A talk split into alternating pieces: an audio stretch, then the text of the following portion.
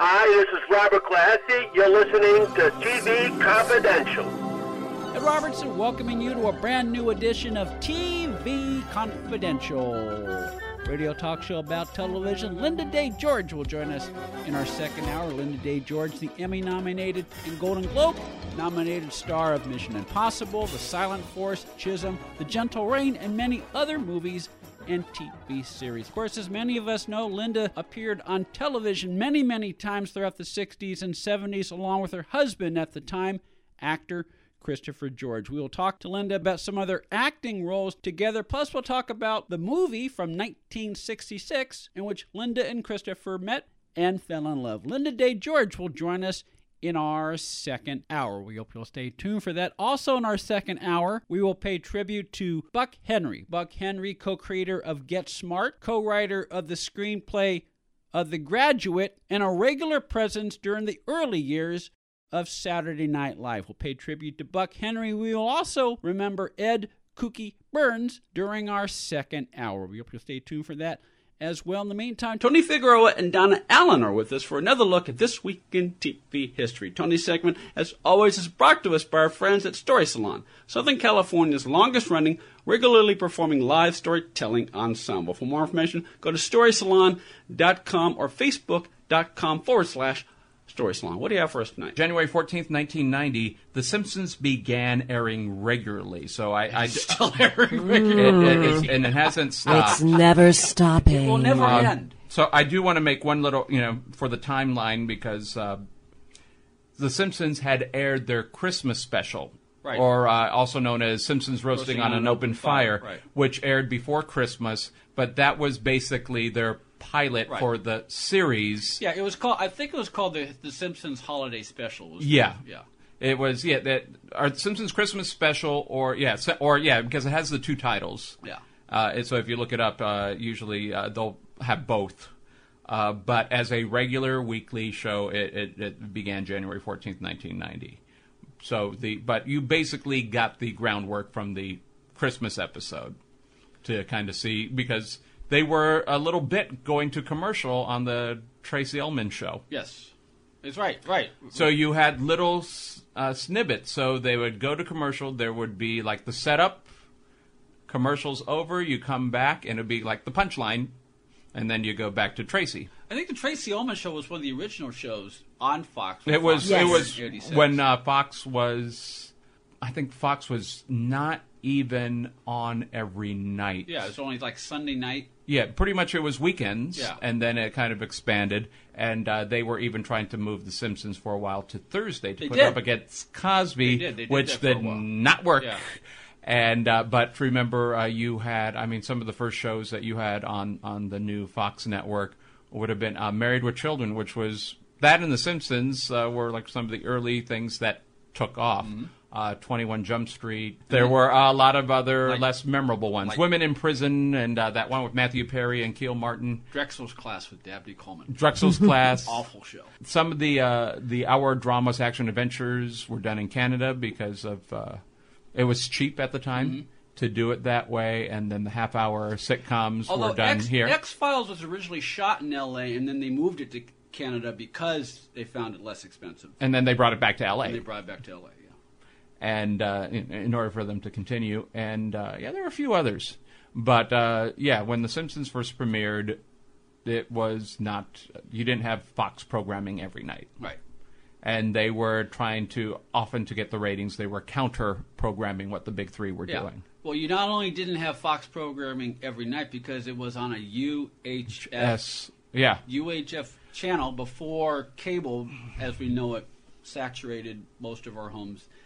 And you, you remember how they referred to it, the fledgling Yes. Fox network. Yeah, Yeah. and and we've talked about this before. It was much parodied, uh, particularly on Married with Children. I mean, you had depending on where you are and where and how far on the UHF channel your local Fox affiliate was. I mean, you would have going to, back to the remote control discussion yeah, of earlier. Yeah, yeah, you would have to get the tin foil and whatnot Mm-hmm. in order to get the reception. Yeah, they would always yeah Fox uh, viewing positions, and every member of the family had to be standing or holding something up, which is true. I mean, that's the way it it was. Sometimes. In fact, in, we were talking about the pilot of Happy Days in another segment.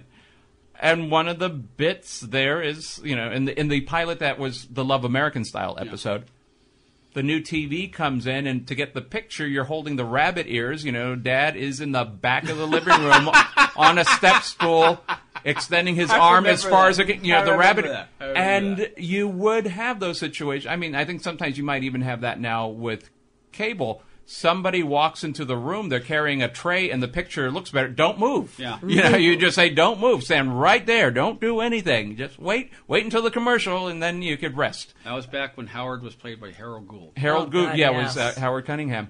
Uh, yeah, so that that was uh, played out there. I remember Letterman would often talk about TV, but he, he, he one of his running gags was never being able to say the Fox network with a straight face. and there was one time he was presenting at the Emmys, and he kept doing it. Yeah, he just you know so, so we're talking you know. Uh, you know all the networks here represented: ABC, NBC, CBS, Fox. You know, just Well- you know, it was like you could not uh, qualify it as a network. Well, today, much the same could be said with the CW. yeah, Yeah. I would say the CW is de- definitely skewing to a very younger, specific uh, demographic. Where you know, I think when the Fox network came out, it was a certain bad boy Yeah. quality because they had to have that little bit of bad boy quality to compete with the wholesome Cosbys. Yeah. Uh, and you know, Married with Children and The Simpsons would be really good Yeah, examples. the, running, the running joke today is we have four networks in the CW. Yes.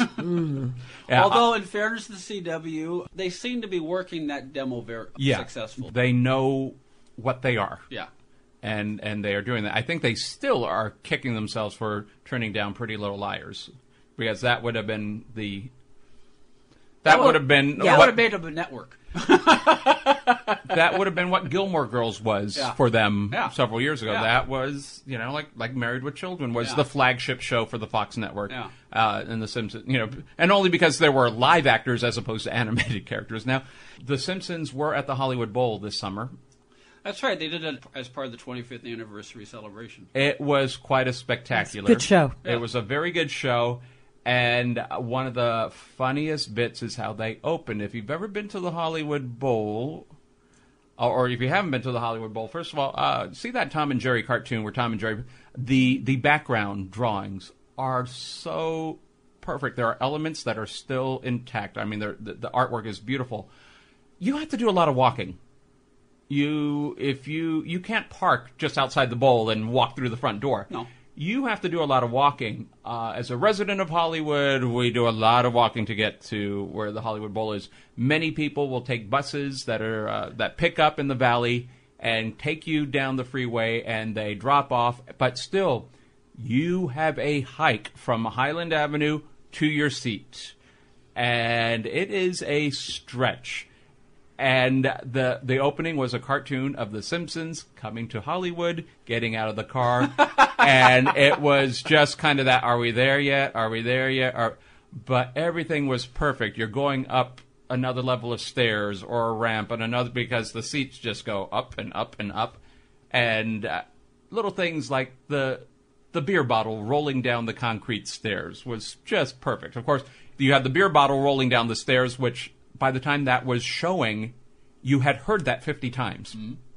Of course, here you have the beer bottle rolling, and then Barney the drunk from Moe's is then rolling down the stairs. But I mean, the, the it was such a perfect representation of your experience getting to your seat at the Hollywood Bowl. It was you can only experience it if you were there. But some of the performers included Conan O'Brien, who wrote the famous monorail episode and performed the song that you know Phil Hartman made uh, very famous. Phil Hartman's spirit was alive and well at that because uh, you were constantly referencing Well, his contribution to the show.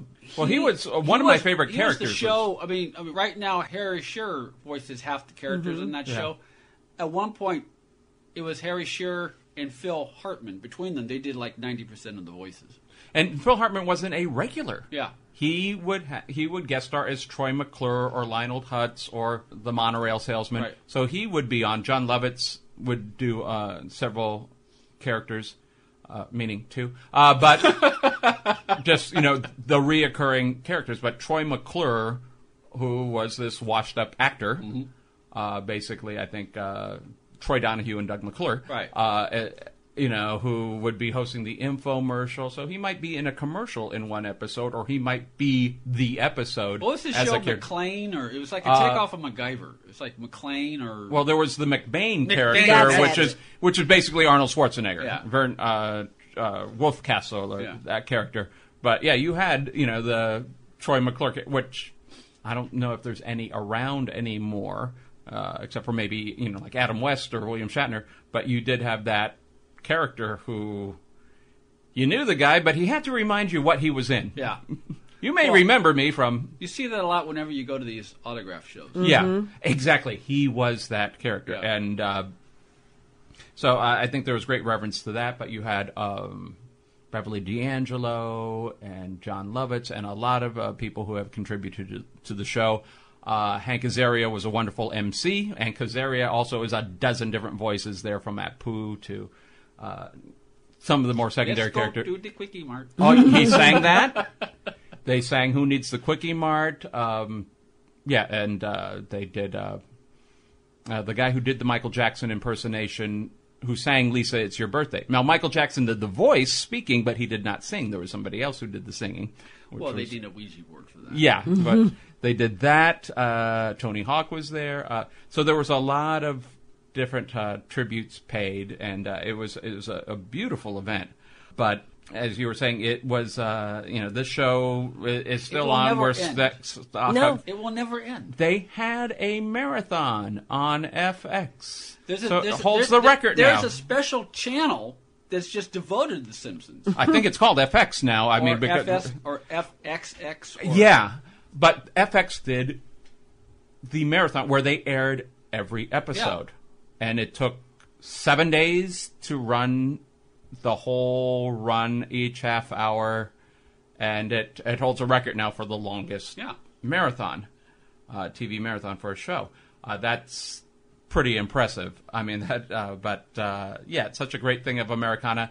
And uh, before we move on, since you know this was on the Bad Boy Network and this was a Bad Boy show, uh, I'd say uh, Troy McClure's uh, one of my favorites. Another one would be Ned Flanders.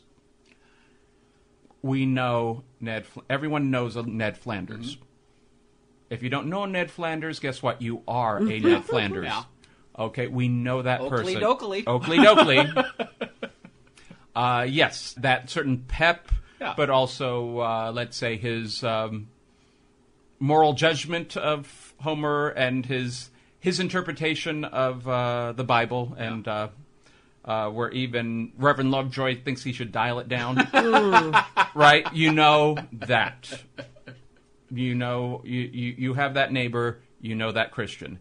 Uh, you know when the Ned was coming around when he was being established as a as a character on the show, he was harshly criticized by the religious community of the time, who did not appreciate the depiction of Ned Flanders or Christians being played that way. We've seen it many times Yeah. before. You introduce a character, I don't like how you because people will think we're all like that, which I Well, don't uh, subscribe to that uh, argument. we could spend an hour. We could spend a lot of time, and maybe that's something for Phil Cook again. But in the evolution of Ned Flanders and the popularity of the character, he eventually wound up being the cover of Christian Life magazine for a positive portrayal Yeah. of a Christian in America. for irony. somebody who, you know, to go from we don't like how you're depicting us, the character's never changed, Yeah. really. I mean, he's had life changes, but to being the cover Yeah. and uh, highlighting the fact that here is a character on American television who is proud of being a Christian, who's not embarrassed to say he's a Christian, Well- and has no, you know, to to be out there and for a show, and it, even The Simpsons in general, when church groups are praising them because they're going to church on Sunday, and it's the only show on American television that was currently on at the time where you saw them get dressed up and go to church on Sunday. Well, look, it, when you're on television nonstop for 25 years, uh, you figure mores are going to change. I mean, Yeah. and, and and credit the Simpsons for managing to go to go with the times and you know stay in tuned with the times. But then when you're on for 25 years, odds are because mores change and Mm-hmm. people change, it's not surprising that you can go. The same character could go from being reviled Yeah. to embraced And uh, by the- the same demo. I think And is- 25 years later, when we're still watching The Simpsons Yeah. and talking about The Simpsons, it might go back the the other circle way. may go the other way. Yeah. But it's Matt Groening, to his credit, has done a wonderful job maintaining the integrity of the characters, which is kind of funny when you phrase it that way because most of these characters are not known for integrity. But Donuts. yeah, exactly. Uh, Homer's not. They're not going to have an episode. I mean, Barney found sobriety briefly, and you knew that it was not going to last long. And it was a story arc that carried over several episodes. But he went back to classic drunk Barney. Yeah. It wasn't. You you kind of knew that he, it was going to be a flirtation with sobriety, and it was fun while it lasted. But he went back, and there is no attempt to sober him up again. There is no attempt to put Homer on a diet to have him be a better role model. There's never been an attempt to make Bart a role model. Bart was controversial because of the T-shirts that said "I'm Bart Simpson. Who the hell are you?" and they wanted to ban him from school. Uh, President uh, Bush, the father, in his campaign was at the height of the Murphy Brown controversy, was saying we need more shows like the Sim- like the Waltons and less shows like the Simpsons you know, so you had those shows also, you know, they were demonized than VFI'd. There was a minister who his his parish is basically attacking TV shows or I should say he he evaluates television shows and what presents good Christian values. And uh, when the Murphy Brown scandal came out, he said, "I don't have a problem with that. That is something that happens. You know, uh, married, you know, baby out of wedlock. It happens." And they depicted something that really happens. He had at that time he had a bigger problem with mocking Christianity, which he saw that Ned Flanders did.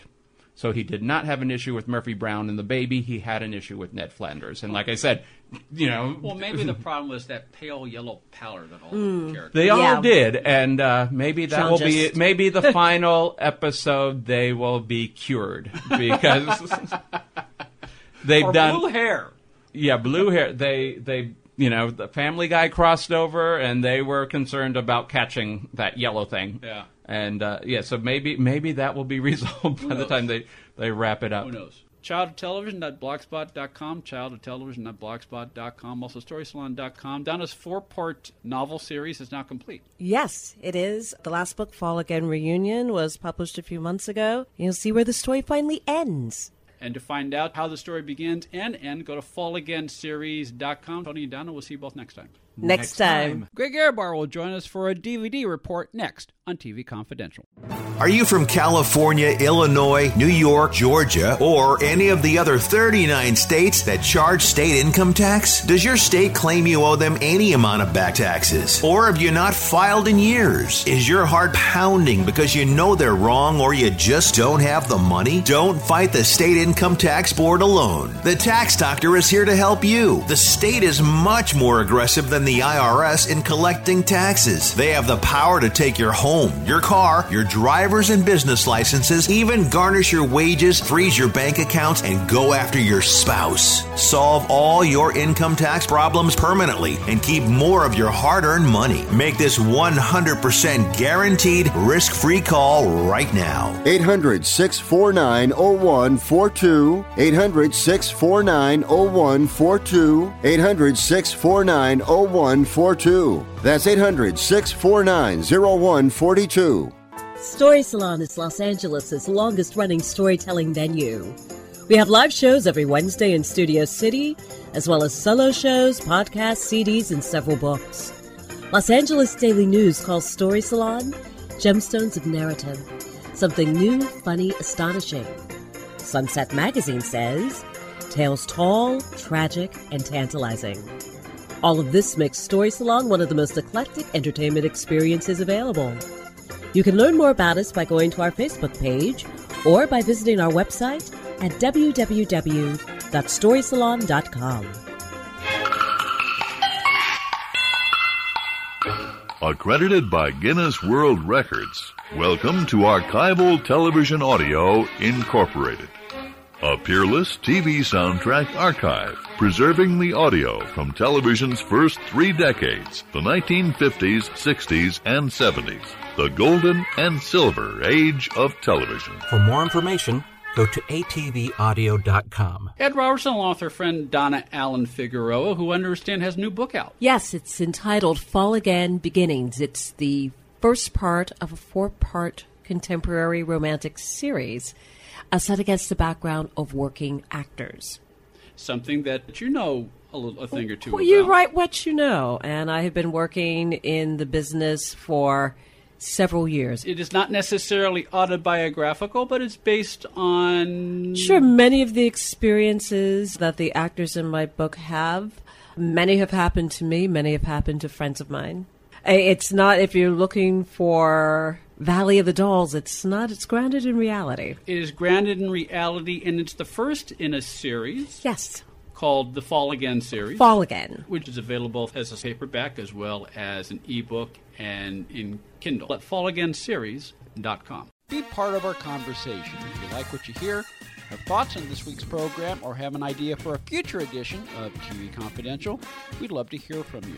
You can email us at talk at tvconfidential.net, talk at tvconfidential.net. You can also message us at facebook.com forward slash TV Confidential, x.com forward slash TV Confidential, or at TV Confidential on Instagram. And if you're listening to us on the TV Confidential podcast, please be sure to hit the subscribe button. This portion of TV Confidential is brought to us by our friends at Front Porch Realty, the community of realtors in the Northern Bay area of California that is committed to finding the solution that is best for their clients. Whether you're a first time home buyer or looking to sell or lease your property in Northern California, call Karen Strain at 415 886 7411 or visit frontporchrealtygroup.com for more information on how they can help you.